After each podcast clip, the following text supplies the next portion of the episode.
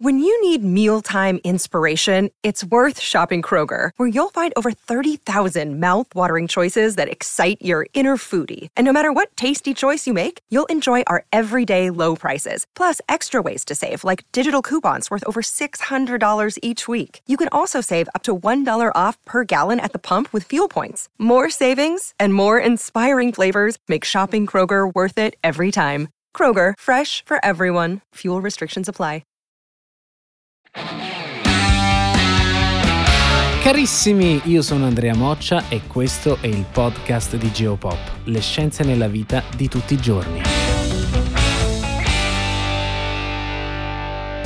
Il prezzo del gas in Italia aumenta inesorabilmente. La domanda che ci si comincia a porre è: ma se ce ne abbiamo noi nel nostro sottosuolo, perché non lo estraiamo? Magari lo pagheremo di meno. Ecco, se mai si cominciasse a produrre più gas in Italia, prima di tutto dove stanno questi giacimenti e poi quali benefici concreti ci sarebbero e soprattutto la maggiore produzione in Italia veramente garantirebbe una diminuzione dei prezzi del metano? Analizziamo la situazione con dati alla mano. Mediamente in Italia noi consumiamo 70 miliardi di metri cubi di gas a livello globale, tutti, industrie, case, tutto. 70 miliardi di metri cubi. Questo valore lo lasciamo qui, così dopo lo paragoniamo con altri numeri che vi dirò. In Italia estraiamo gas? Sì, poco, ma sì. Come ci dice il MISE, Ministero dello Sviluppo Economico, la produzione di gas in Italia nel 2021 è stata pari a 3,5 metri cubi, SMC sta per metri cubi standard. I dati sono pubblici. In questa tabella presa proprio dal Mise, dai giacimenti onshore, quindi a terra, abbiamo estratto 1,3 miliardi di metri cubi. Fino a ottobre diventeranno 1,6 miliardi circa in tutto l'anno. Di questi, un miliardo di metri cubi viene solamente dai giacimenti della Basilicata. Dai giacimenti offshore, quindi a mare, provengono circa 1,9 miliardi di metri cubi. Nella tabella si legge zona A, zona B, zona C, ma, ma di che si tratta? Dove stanno queste zone? Ho recuperato tutto il database dei pozzi che esistono in Italia. La zona A è nel nord Adriatico, zona B Adriatico centrale, zona C Sicilia meridionale, zona D Adriatico meridionale lungo le coste della Puglia, zona E nel Tirreno, zona F sempre in Puglia ma un po' più a largo, zona G a sud della Sicilia e nel Tirreno. La zona A e la zona B sono le zone in cui si estrae di più. L'Adriatico è la zona più ricca di gas. Solamente nella zona A, quindi nell'Adriatico settentrionale, si stimano delle riserve accertate pari a 35 miliardi di metri cubi. Invece complessivamente le riserve italiane di gas si aggirano tra i 70 e i 90 miliardi di metri cubi. Ora, la domanda che uno potrebbe porsi è ma perché non estraiamo? Perché l'estrazione è bloccata? Per una legge, per l'articolo 8 della legge 6 del 2008 2008 numero 133. Questa legge prevede il divieto di prospezione, esplorazione e produzione di idrocarburi in tutta l'area dell'Adriatico settentrionale soprattutto nelle acque del Golfo di Venezia. Questa legge fa riferimento al rischio di subsidenza. Che è la subsidenza? Per subsidenza si intende un fenomeno geologico, quindi naturale, che prevede l'abbassamento del suolo, del livello del suolo. È generalmente naturale, soprattutto in questa zona, perché? Perché siamo in un contesto molto particolare, cioè di piana alluvionale, siamo in pianura padana, e poi più verso est di ambiente del Tizio, eh, c'è il delta del Po. Quindi siamo in un contesto di terreni argillosi che sono soggetti a compattazione. La compattazione può generare subsidenza. Quant'è questa subsidenza? Qualche millimetro all'anno. Il punto però qual è? Fino al 1970 nella zona di Venezia veniva pompata acqua dalle falde acquifere. Il pompaggio, quindi l'estrazione di fluidi, di acqua dalle falde, amplificava quel fenomeno naturale di subsidenza, quindi la subsidenza veniva amplificata e i valori registrati non erano più di millimetri ma di qualche centimetro e in una zona come quella di Venezia anche pochi centimetri possono voler dire tanto. Si decise quindi di smettere di pompare acqua. La domanda ora è ma dal punto di vista scientifico, proprio tecnico, se estraiamo gas dall'Adriatico, se ne scende Venezia? Abbiamo sentito il professor Teatini, che è uno dei maggiori esperti in questo campo. Sentite cosa ha detto. L'estrazione di gas genera subsidenze molto localizzate.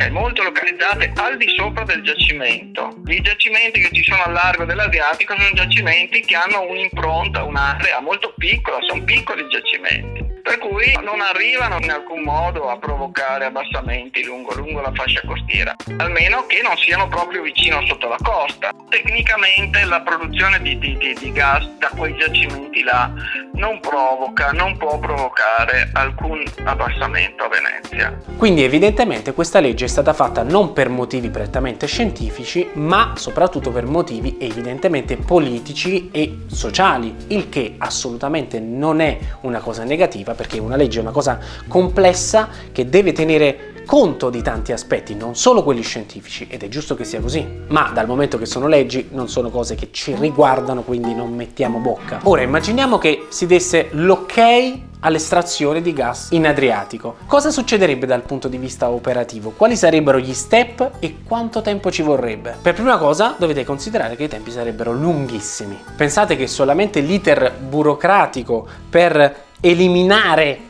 la legge durerebbe circa 12 mesi. A questo punto partirebbe un secondo iter che è quello di analisi di impatto ambientale che porterebbe poi a un'eventuale autorizzazione da parte del Ministero dello Sviluppo Economico. Durata stimata di questa fase 16 mesi, quindi solamente dopo 28 mesi complessivi l'azienda operatrice, in questo caso l'ENI, avrebbe l'ok per cominciare i lavori, cioè la costruzione e l'installazione di tutte le piattaforme piattaforme di tutti i sistemi e di tutte le infrastrutture per tirar fuori il gas e trasportarlo. Ah, ma quindi non ci sono le piattaforme, eccetera, eccetera? No, perché fino ad ora sono state fatte delle campagne esplorative che dal punto di vista tecnico sono molto diverse dalla produzione. L'esplorazione non prevede la costruzione di piattaforme per la produzione, chiaramente. Durata dei lavori di installazione circa due anni, se non tre. Ah, ovviamente delle spese di costruzione se ne occuperebbe l'azienda, in questo caso l'ENI, per cui non è che sarebbe un costo per, per, lo Stato, per noi. Quindi morale della favola, se l'Italia decidesse di estrarre più gas, comunque ci vorrebbero almeno 4-5 anni. Ora mettiamo caso che nel 2027, facciamo un esempio, cominciassimo ad avere del nuovo gas che c'è nel nostro sottosuolo. Le riserve totali, abbiamo detto, si aggirano intorno ai 90 miliardi di metri cubi, ma questi 90 miliardi li potremmo estrarre in un colpo solo? No, ovviamente no.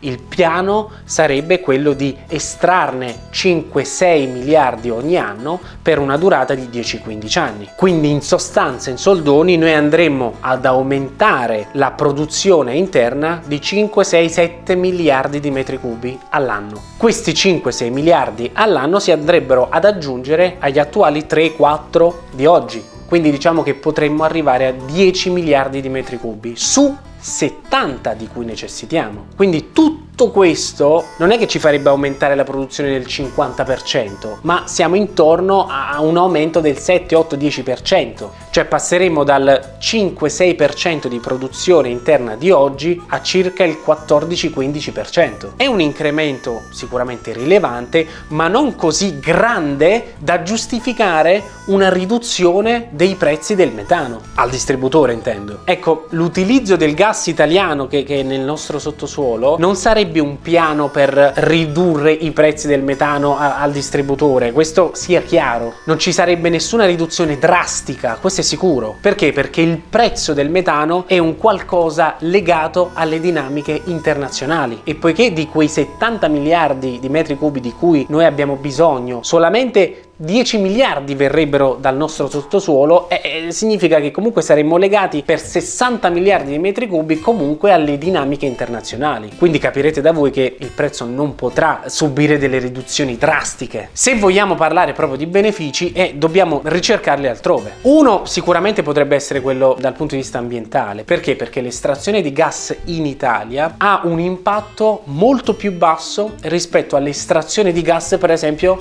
della Russia che deve attraversare migliaia di chilometri di metanodotto prima di arrivare appunto in Italia. Dal punto di vista economico, quali potrebbero essere i benefici? Dei posti di lavoro, sicuramente ci sarebbero dei nuovi posti di lavoro e poi le royalties che lo Stato intascherebbe. Dovete sapere che quando un'azienda produttrice va a produrre idrocarburi in una certa zona, chiaramente questa azienda dovrà pagare lo Stato dove si trovano questi idrocarburi. Si chiamano royalties e generalmente sono una percentuale di quanto tu recuperi. Quindi lo Stato italiano sicuramente potrebbe guadagnare un bel po' di soldini. Secondo alcune stime si parlerebbe di 90 miliardi di euro. Ora, se questi soldi venissero investiti in maniera diciamo intelligente e produttiva, magari andando a investire sul rinnovabile, su nuove tecnologie legate al rinnovabile, e allora tutta questa storiella avrebbe un senso. Diciamo che i benefici, qualora ci fossero, non sarebbero ai nostri occhi proprio di, di cittadini nella nostra quotidianità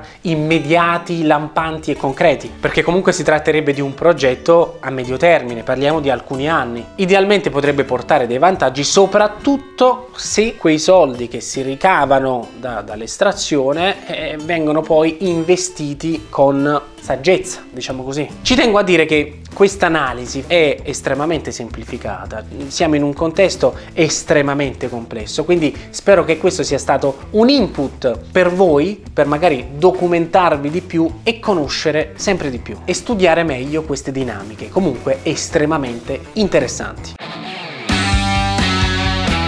Grazie mille per averci seguito, vi do appuntamento sempre qui sul podcast di Geopop, le scienze nella vita di tutti i giorni.